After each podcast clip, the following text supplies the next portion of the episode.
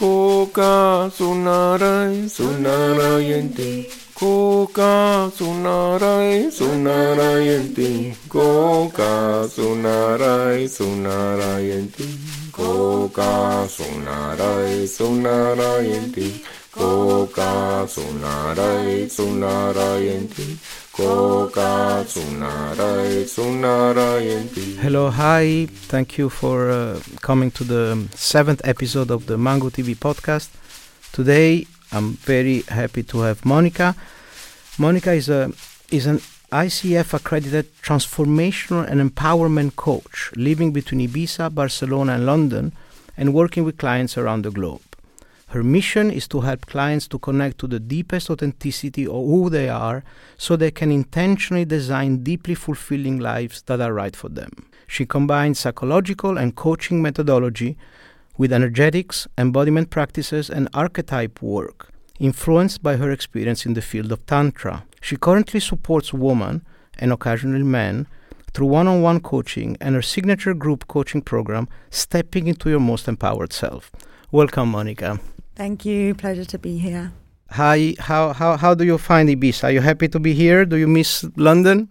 I'm very happy to be here. Yes. Yeah, I do feel grateful most days. I do split my time a little bit between some cities just to get that little bit of a contrast, but it's a wonderful place to live. Yes. So, but what, what, what is it you think about Ibiza that attracts all this coach in the field of coaching, um, personal development? What is what is it? How come? Yeah, it's something you mentioned to me before, and I was reflecting on it because it's a it's a really interesting question actually. Um, I think there's something that happens when certain people start moving to a place, and then it magnetizes more of the same to come here. So there's certainly a community building here that is now magnetizing more and more of the same. But in terms of why that maybe originally happened, I think there's always been some kind of counterculture here and some kind of alternative uh, roots. So I think that's just being that manifests now in this kind of personal development field, and it's these kind of people who are really drawn to living here now. And I also think that when you work in this field of, of coaching, personal development, unlike other professions, it's very much about walking the talk. And so if we're talking about living our best lives, we also, well, you'll find a lot of coaches are doing that themselves. And I think Ibiza has become this mecca for, um, yeah, just living your best life. You know, it's like what was the American dream is almost like now the Ibizan dream. What we're looking for as humans has changed. And I think Ibiza offers a lot of that in terms of the quality of life and the sense of freedom. And there's always this certain magic quality as well that people talk about. So I think a mixture of those things maybe is what's what's led to that. Yes, absolutely. I agree. I think the key word is freedom. This island has attracted people that uh, are already keen into reinventing themselves and going behind the conditioning and so it's already a natural selection of good candidate for evolutionary work um, what about uh, okay let's start from the beginning and um, so how would you define uh, coaching? Uh, what does it mean? Is it a one-on-one? I know you do one-on-one mostly but uh, tell us a little bit what coaching is. Another yeah good question again. So coaching is really a craft. It's a learnt skill and a way of holding space for another human really. The idea is to allow that person to explore their inner world and their desires for their life so that they can achieve their full potential. So I think, um, yes, it's usually considered to be one on one, but I think more and more so we're seeing group programs, and I definitely think it's possible to happen in a group space as well. So, so how how is that different than therapy? yeah, well, actually, I think what a lot of people don't realize is that coaching is actually come, it's kind of developed out of psychotherapy, which then progressed into counseling, which then progressed into coaching. So there is definitely roots there. It's still a talking therapy. I think a fundamental difference, there's a few, but I think with therapy, there's quite a deep focus on the past to bring about healing in the present. And while coaching does go into the past, there's much more of a focus on the future and future um, momentum and movement and progression. I also think with therapy, there's there's this sense of and I don't want to completely generalize, but there, there seems to be a sense of the client being somewhat broken and something needing to be fixed. There's kind of this movement from there's there's some kind of dysfunction that's been highlighted and it's getting to a functioning place. So there's there's a couple of things with that as well, and, and one is with coaching. There we, we buy into this idea that our clients aren't broken, that they're whole and they're resourceful, and the coach is no higher than the client. It's just a process that we work with them through. So that is slightly different. We're always like tapping into the potential and the inner wisdom that's already in the client. And I wanted to say another thing on that. Yeah, from the dysfunction to functioning, I think with coaching, rather than getting someone to a place of functioning, maybe that's where therapy is needed if there is kind of deep dysfunction or problems in really moving through life in a healthy way. Coaching kind of comes in in that moment where you're functioning, but you want to completely thrive. You want to excel. You don't want to have an ordinary life. You want to have an extraordinary life. And I think as we're progressing as a species in consciousness and in what is motivating us and driving us, there's more and more need for coaching now. People want to really thrive. They don't want to just survive. They want to self actualize. They want to experience themselves in their fullest potential. And I think that's where therapy doesn't go to that level but where coaching can then come in and almost take over and take someone to that next level. So, what are the typical obstacles that you've been seeing in your career that prevent people to express their full potential? Mm.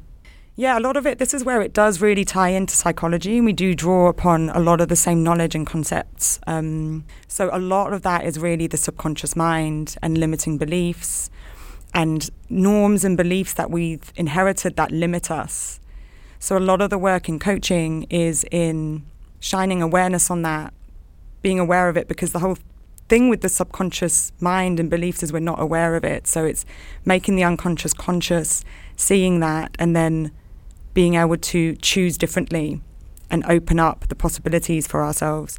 So, that's a really big part of it, is just there's so much unraveling it's unraveling of conditioning, unraveling of beliefs that we formed in childhood or even later in life, so that we can take back our power and really choose where we want to go with our lives rather than being subservient to beliefs that are running in the background that we haven't even been aware of.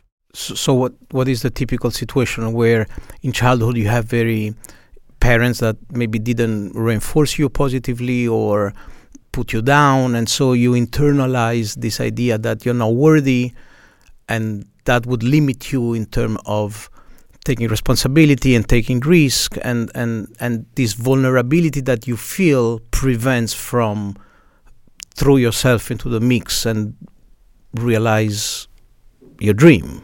Yeah exactly and we th- we create beliefs about everything really so whether it's yeah whether it's kind of a negative relationship in childhood that really damaged your sense of self. But it might be even things like just what you witnessed said around you about money or about body image that you then inherit and you take that, we take that as the norm and it then puts limits on what we will and won't do in our lives. And the real empowering moment is when we can see through like neuroplasticity that we can actually change what we believe we can actually reprogram that and that has such an impact on our lives and where we can actually go with our lives. So, which tool do you use to allow your clients to see to what extent their beliefs are just inherited cultural or childhood conditioning rather than reality? What I love working with is um, looking at different personas or voices within us so it's often it's just starting to bring awareness to that and separate out these different voices. And we've often got a voice running like an inner critic or these beliefs that come up they show up as certain thoughts like you can't do that. When we're deeply triggered and we go back to like wounded parts of ourselves. So I help clients to personify these parts of ourselves. Like we call it the rebel mind or like we, we even like look look at what it might look like so that we know what that feels and sounds like. And then where it's quite different maybe to therapy is we also work on tuning into a different voice, to a higher wisdom. And this for many aligns with intuition. And for some people, this is stronger, and for some people, it's newer to connect to this, but we do all have it. So we're giving an alternative to that as well. So it's a really powerful tool to start tuning into these different voices. And I work with clients to get really clear in this connection with this higher wisdom, wherever that's coming from. And I also work with a very powerful tool, which is what I call your most empowered self. And it's tuning into this higher version of you and getting a really, really clear picture and strong connection to that part of you. And also intentionally designing what this part of you is and what the future version of you is. So you can start to lean into that. Because if we don't have this alternative, then we're kind of being run by these other voices and these other beliefs. And while we can try and undo them, what's more powerful is creating a new voice, creating an, an alternative picture and starting to cultivate that and lean into that. So that's one of the most powerful tools is this um, persona of your most empowered self, which is both like your higher wisdom and intentionally a picture of your future self that you have decided consciously you want to step into and it's super super powerful to do that. Yes. And uh, and the opposite of the of this persona would be the limiting persona which Eckhart Tolle would call the pain bodies which is this childhood uh, limiting belief that get personified in in your ma- in your mind with with this critical voice that Eckhart Tolle calls the bad roommate in in, in your head. Yeah. Um, so I know I know you don't have much experience with psychedelic, but I just wanted to add one thing here because we now know from this um, functioning magnetic resonance imagery, um, like 20, 30 years ago, they they invented these machines where you can see in real time what's happening in the brain when you take psilocybin or DMT or um, San Pedro, mescaline, the family of the tryptamines. Basically, they found out, the neuropsychopharmacologists, this um, default mode network, which is a network that combines three hub in the brain, the prefrontal cortex, the median cortex, and the thalamus, I think. And the neuroscientist says that this default mode network is the closest thing to the egoic armor. And with this substance, they reduce the blood supply to this network. And so Michael Pollan on his book, I always say that on my podcast, mm-hmm. Michael Pollan on his book uh, compared the default mode network to the director of the orchestra of your brain. Mm-hmm. So with this substance, the director sort of like goes to bed. So for the first time, different part of the brain can now operate independently. And that's how you can see to what extent some of your belief were just conditioning from that director. And now that it's not there, you can physically, viscerally experience who you really are without this conditioning. And that's very empowering. And uh, I know in Ibiza there is a lot of, um, you know, psychedelic coach, and also there is a practice of microdosing of, of psilocybin, which is you know you take just enough before you feel it so it's sub perception but i've done that and and it is true that it subdued the inner critic the voice in your head mm. so i recommend all the coach to maybe get a little help um, I mean, it's not it's not legal in Spain, so we have to be careful.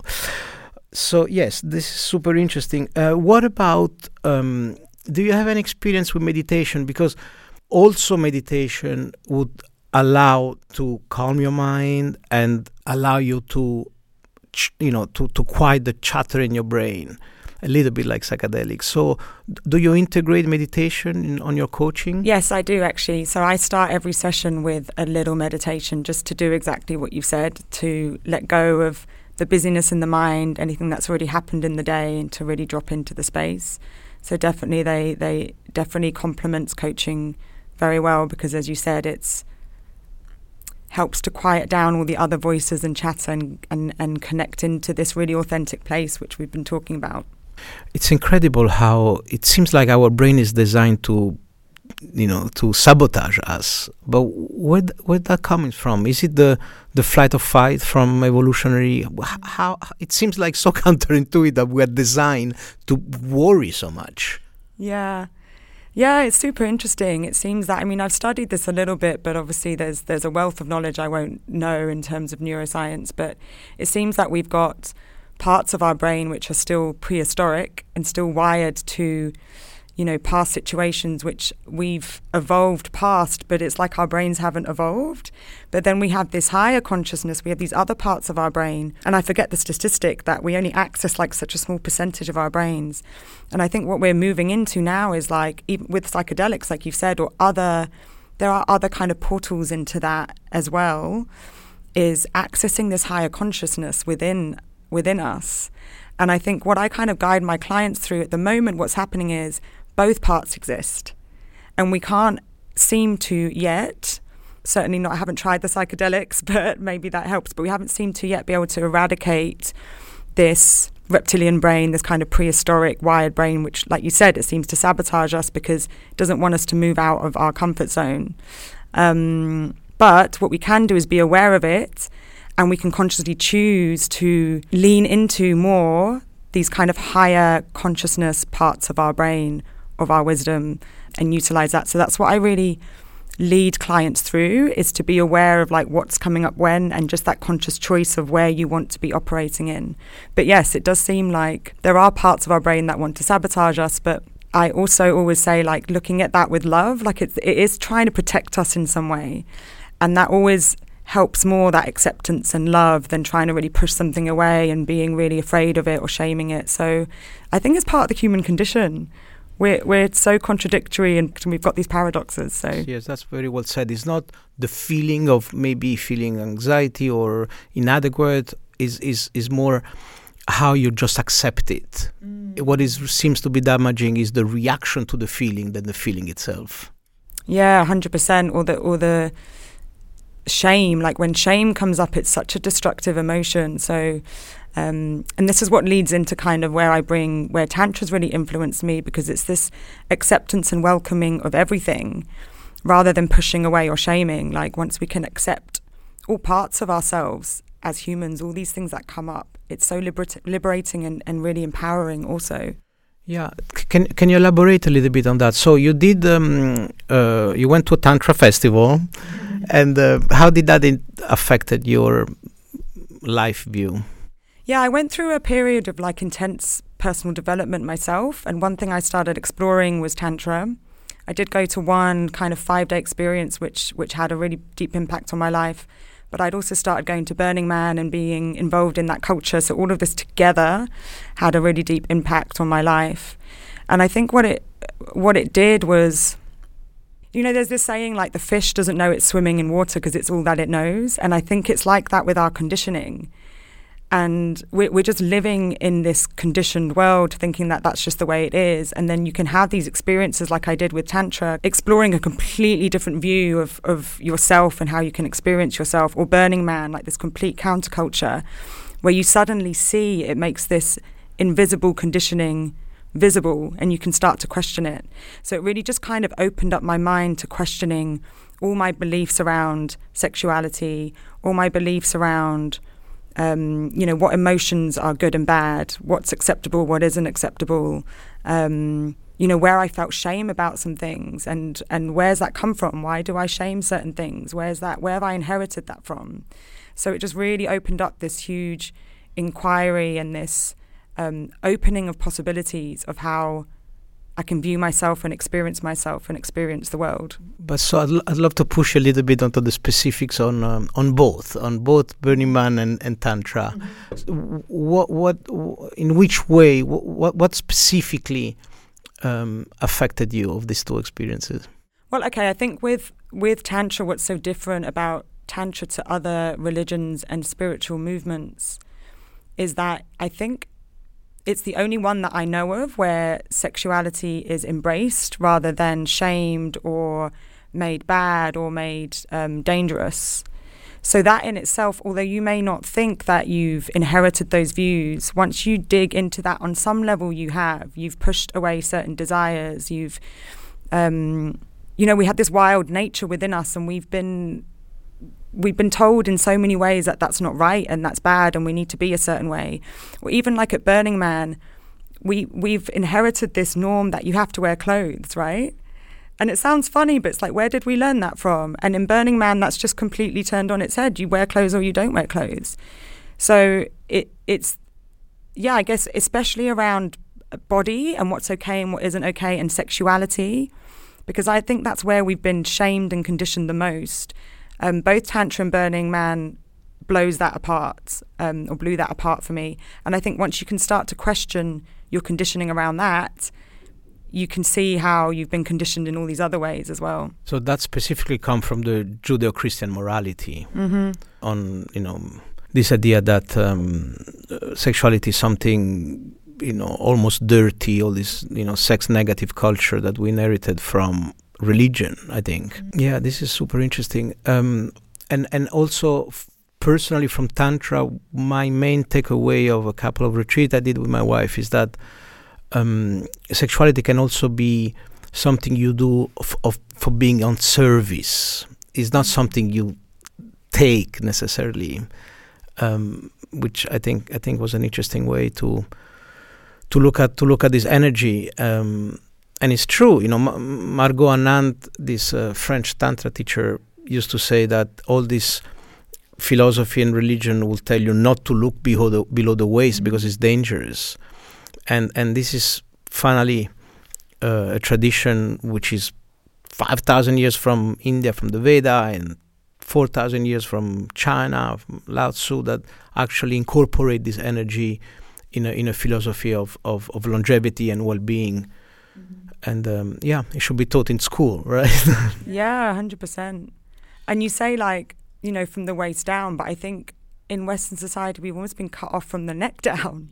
We've kind of like championed psychology and the mind, and the other thing that I've I really learned through tantra was this um, respect and honoring for the body. How much wisdom is in our body? What a magnificent tool it is for for divine union, for learning, for reaching higher realms. So kind of re re embracing the body as well and everything that we can learn from the body. so I, I discover you, so to speak, through through Zoran, who's um, uh, call himself a evolutionary coach. So do you do you do you subscribe to this idea of being an evolutionary coach? I'd love I'd love to know a bit more what that yeah, what that definition means for you. so this idea of evolution is is not just for me you know be able to you know bypass and transcend your limiting belief into your full potential. But this idea of um, almost paradigm shift um, s- this idea of um, evolution like almost like in a darwinian sense where you change not only your belief but your really your modus operandi in society. From uh, a paradigm of fear into a paradigm of, of, of acceptance. Mm. Um, you know, there's a lot of talk in, in, in you know since since the 60s. Uh, the, you know, Western astrology has been talking about the age of Aquarius mm-hmm. and the Mayan has the end of the Mayan calendar, and in Indian astrology there is the different Kali yugas, and different indigenous prophecies like the Hopi or the Kogi. They all point at this moment in time as a tipping point in consciousness, where there is a, some sort of mass awakening. So that's for me uh, when I think about evolution. I think about the next stage stage of human evolution is um, is a stage of, of of acceptance, of collaboration, of of it sounds a bit corny, but of love instead of fear. Do you subscribe to this term? Do you call yourself an evolutionary coach or not really? I don't call myself an evolutionary coach, but I really resonate with the um, the ideas you're explaining for sure. I do think we're moving into a different paradigm, into a different time, um, away from more kind of masculine coded structures to more feminine coded structures, collaboration, cyclical, um, community, yeah, love over fear. I definitely think that movement is happening. I guess my work, as I see it, is working with individuals, and with each individual shift, there is then a collective shift. So while I haven't used that term, I can see how the work I do and the work we're doing on individual levels, all together, those drops fall, form the ocean of of this big shift that I certainly feel is happening. And um, I definitely think you can feel that here in Ibiza, where you get a collective of people in this kind of higher energy or working towards this diff- this new paradigm. Yes. C- can you elaborate a little bit? You mentioned the masculine versus the feminine. Can you elaborate a little bit on uh, on this distinction and to what extent you incorporate that into your work? Yeah, it's it's a um, it's a framework I really love using. Again, it's something I came across in tantra, but I think it's a framework that can be applied to almost everything. And when I say masculine and feminine, it's more kind of in the sense of yin and yang, that we can look at the world and different characteristics, different structures to be more masculine or feminine. Masculine being more structured, maybe more individualistic, more about forward movement, while the feminine being more cyclical, more about collaboration, more emotion led, more intuition led. So it's not actually to do with men and women. It's uh, it's um, it's a set of kind of traits or values, I guess. And we've just been living in a time where the kind of masculine values of achievement and focus on the individual and linear structure has been really championed. And that's starting to shift now. We're starting to re embrace the feminine. And by that, I mean other ways, different ways, collaboration, tuning into emotion and love. And Uh, it's, it's, it's that paradigm shift from one to the other. Not power over, but power together. Do you do couple coaching? I've actually no, I've never worked with couples, and I don't specifically tend to work on relationships. But it's a super, super interesting area. It's definitely one I've been super interested in myself. But at the moment, I just do one to one coaching, but also group coaching with um, a number of women, so up to like 10 women in one group. And do, do relationship dynamics come out in terms of limiting belief? Do, is there material you, you, you have to deal with to allow for your clients to thrive? In what sense do you do you mean? I'm I'm trying to to to um, to have a sense if you deal with with couple material. Mm. You know, do do they do you have some of your clients that feel limited by their spouse or their or their mm, marriage? In all honesty, it's not what comes to me the most because most most of the time with those issues, someone would seek a relationship coach specifically. But certainly, I think for all of us, it's like one of the main things that comes up. Like our, our happiness is so much linked to our relationships. So normally when I work with people, it's always a reflection of what's going on internally. Like, what does that mean for you? Like, if someone's, if you're not happy in a relationship or somebody's triggering you, what is that bringing up for you? It's always coming back to the self and where we can learn from that. What awareness is that bringing through? So, more so than working on the relationship itself, it's looking internally and reflecting on if something's not working, something's upsetting you, what does that mean for you? Is it a, is it a question of boundaries?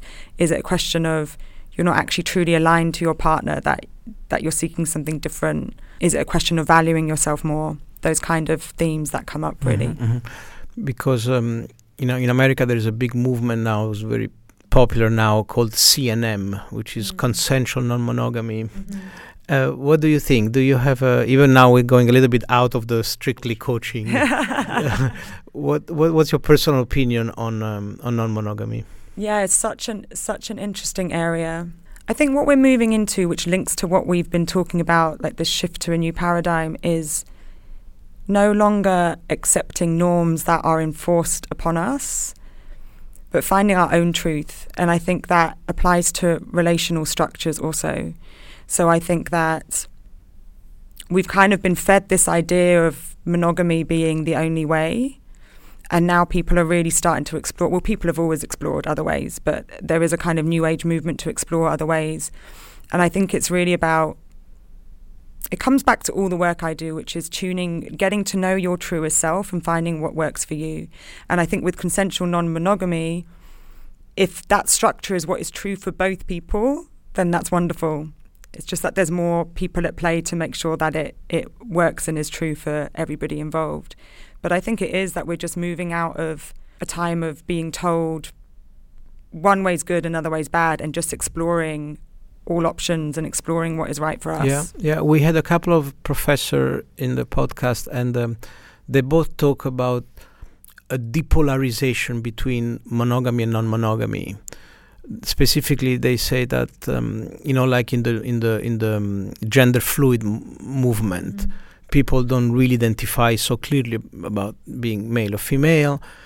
Um, what they've seen, in, which they welcome, they think is very healthy, is this you know, specifically Jorge Ferrer says that between monogamy and non-monogamy there is a third way, which is novogamy, which is this idea that you know sometimes you're monogamous in certain time moment of your life, and sometimes you're not, and by depolarizing it, you sort of like take all this charge off because for all the reasons we discussed, it, the this, the discussion is so charged. The, mm. You know, the monogamous people they call the non-monogamous like you know, sex addict and and, and incapable, you know, um, unable to f- focus on one and juvenile and and and and you know, whereas like the the non-monogamous tell the monos that they're boring and and and scared about embracing their jealousy and it's very charged. I think that you know this idea of, of, of being novogamous would would then allow a more calm and detached uh, uh, analysis of the of the phenomenon. Um, one word that caught my attention from your biography is um, the word arch- archetypal. Can, can you elaborate a little bit on um, how you use archetypal material? Mm-hmm. Yeah, so this is something I also came across um, in my work in Tantra, but this is exploring different archetypal energies that are within us. So this is this links back to the work of Carl Jung. He identified certain archetypes that exist within this, the collective psyche. But how I really use this, like day to day, is that we have access to very different contradictory parts of ourselves, and I work a lot, especially with women, on this but it's only some of them that have been normalized and accepted. So, for example, one archetype is the mother. We're really familiar with this archetype. Like we see that's how kind of women are positioned in movies to be, or the maiden archetype is like the young, innocent woman. But there's also like an, an energy within us of a wild woman, or there's the energy of like a deeply sensual woman. And in media and in movies, for example, the, the lover archetype has often been a little bit demonized. She's often like a little bit dangerous. And the wild woman we never really see. Like this has been so repressed in our cultures. So the reason I work with archetypes is to bring awareness to these different energies that we all have access to so that we can see where we're completely out of touch with some of them. So that it really, for me, is about re-embracing every part of yourself. This is what I, I use this phrase so much, like expanding, welcoming more. This is so much the themes that I work with. So allowing ourselves to experience ourselves in all of our free, wild, various ways, rather than this tiny slither of of experience that we've been allowed to experience. Because they've been some of them have been repressed. Exactly, or um, made shameful. Like to be really wild, and as a woman, especially, to not be, you know, pretty and nice and say the right things and look nice is. It, it, we've been taught that's not acceptable. To be really fully wild or even grotesque or angry, even just to show anger, it's something that we've been shown in many different subtle ways that isn't okay. And so it's reconnecting to that and allowing ourselves who gets to decide who we can be? We are actually wild and free at, at, our core. So it's such powerful work. It's really really liberating work when there's this aha moment when you realize i've been completely disconnected to that part of myself. But when you re-feel it in some way that you have some experience where you're like oh that's this really wild part of me or that's this really sexual sensual part of me. So re-embracing all of these parts so that we can be fully integrated because what what really blocks them is shame. Exactly. And and and so and so how how what is the antidote to shame? Love? Yeah acceptance i think. I think it's yeah self-love for me is it's not loving the parts of ourselves that are pretty and perfect. It's looking at ourselves really in all of our colors and all of the light and realizing that that is beautiful.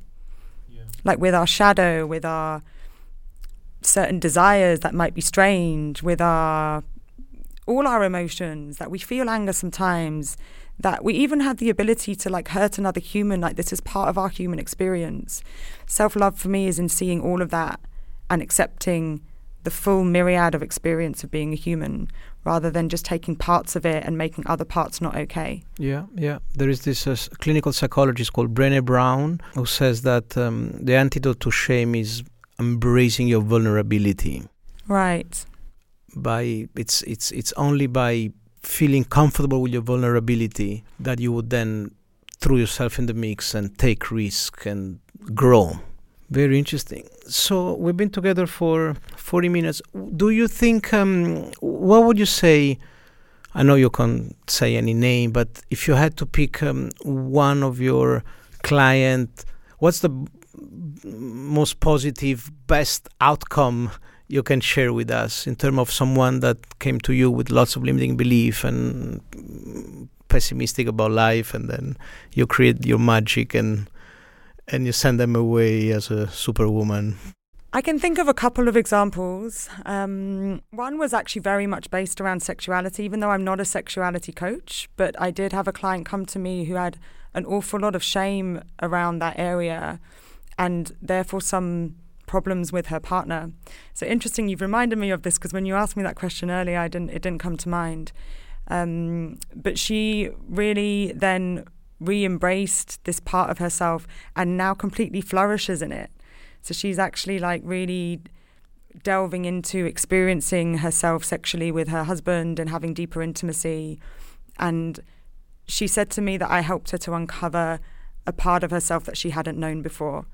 So that for me is such a beautiful thing. That really is like one of my main aims. If I can help people to do that, then I'm feeling very happy. And in another, just to give like another different example outside of that, I also have many clients actually that come to me kind of living um, a status quo life, but they have this feeling like it's just not quite right for them. They're not fulfilled. And there's often some kind of like, not quite shame, but some, there's a yearning for something different, but then something that comes in that says, oh, I shouldn't be desiring that. Like, just stick to, nobody else wants that, and why be different? Um, so at the end of working with one client in particular, she's completely embraced like what her vision is, what her unique vision for her life is, and is now creating a life that works for her, which is around living in two or three different locations, having a home business, um, living a really kind of global and free lifestyle. While before she felt like she really had to live in this small town she was from. That's what everybody else did. They're all happy with that. Why aren't I happy with that? She did actually feel a lot of shame that she wasn't fulfilled with that. And now I see her forging this life for herself that really is the life that's going to deeply fulfill her. So it's really, really beautiful to see when that happens. Yeah, yeah. The first story you shared about the sexual empowerment remind me. I was recently in New York, and a friend of mine wrote a book on on how good hookups can be with you. It's called Hookup Without Heartbreak, and uh, and and you know there was a debate at the end, and um, someone was suggesting that you know in our culture, especially in America, it's very Puritan, and we don't believe that pleasure is therapeutic, mm-hmm. and uh, but actually it is, mm-hmm. right? Okay, great. So, um, is there anything else that um, we didn't cover that you want to share with our listeners? Uh, the only thing is, I think we were just talking before about whether, like, what can happen in a group environment that might be different to one to one with with like personal development and coaching. Mm-hmm. So I guess on that I would just share that again it almost almost like links to this this shift in paradigm. There's really powerful things that can happen one to one, but as I've been working with women in groups, there's something really really amazing that happens in us witnessing each other not just one on one but people witnessing each other in their experience, in their limiting beliefs, in their vulnerability, being seen and witnessed and supported when they're showing their most authentic selves. And it's something that I'm currently I'm currently midway through um, a group program that I work with called Stepping into Your Most Empowered Self. And I really see how powerful that is for that to happen in more of a group community container than one to one. So yeah, this is really really beautiful work as well that that I wanted to touch yeah, upon. Be- because you know people mirror each other, and and and you recognize pattern and behavior in someone else, and allow you to just accelerate the the acknowledgement and the uncovering of the blind spot. There is that, but I think there's also something in the whole um, discussion around shame. And I think when we see others, uh, the women I'm working with at the moment are so beautifully sh- sharing like these parts of them, their, their beliefs that they're so that they're not worthy, that they're not skinny enough, that they're not intelligent enough, and the shame they feel around that. And there's something so liberating in sharing that and being seen and heard, and then also for the other women to see that and and and not share that shame in that they see the beauty in this other person and so they can see how when they shame themselves it's just themselves doing that as well if that makes sense. Like they, they, they can see other women that they really look up to feeling these same things, and it almost makes it, it shows how kind of ridiculous it is in a way. So it's super empowering to see that in other people. Um, and it really helps to reframe these feelings we have and put them in their place a little bit. Beautiful, beautiful. Yes, very well said. Thank you very much for your work. It's very important. You know, the, the joke we've been coming to Ibiza for many many years, and the joke was that there were always two type of people: those that worked very well in the past and then stopped to work completely, and those that never worked. but now I feel there is a third category of people that are serious serious professional that are making you know a living in in Ibiza, bringing you know skills and competence like you and so we are very grateful for you to be here. And how can people find you if they want to do some coaching with you or just follow you on social media? Yeah, thank you. Um, the best thing at the moment is to follow me on Instagram, and it's um, Monika with a K dot Aimie A I M I E um, is my Instagram handle. And I also run this group program that I've mentioned a couple of times a year. Um, so that's stepping into your most empowered self. And there's a website for that, which is yourmostempoweredself.com. Fantastic. Thank you very much for your time and looking forward to have you in a few months and see how everything is evolving for you. Thank you so much. It's been a pleasure. Koka sunarai sunarayanti Koka sunarai sunarayanti Koka sunarai sunarayanti Koka sunarai sunarayanti Koka sunarai sunarayanti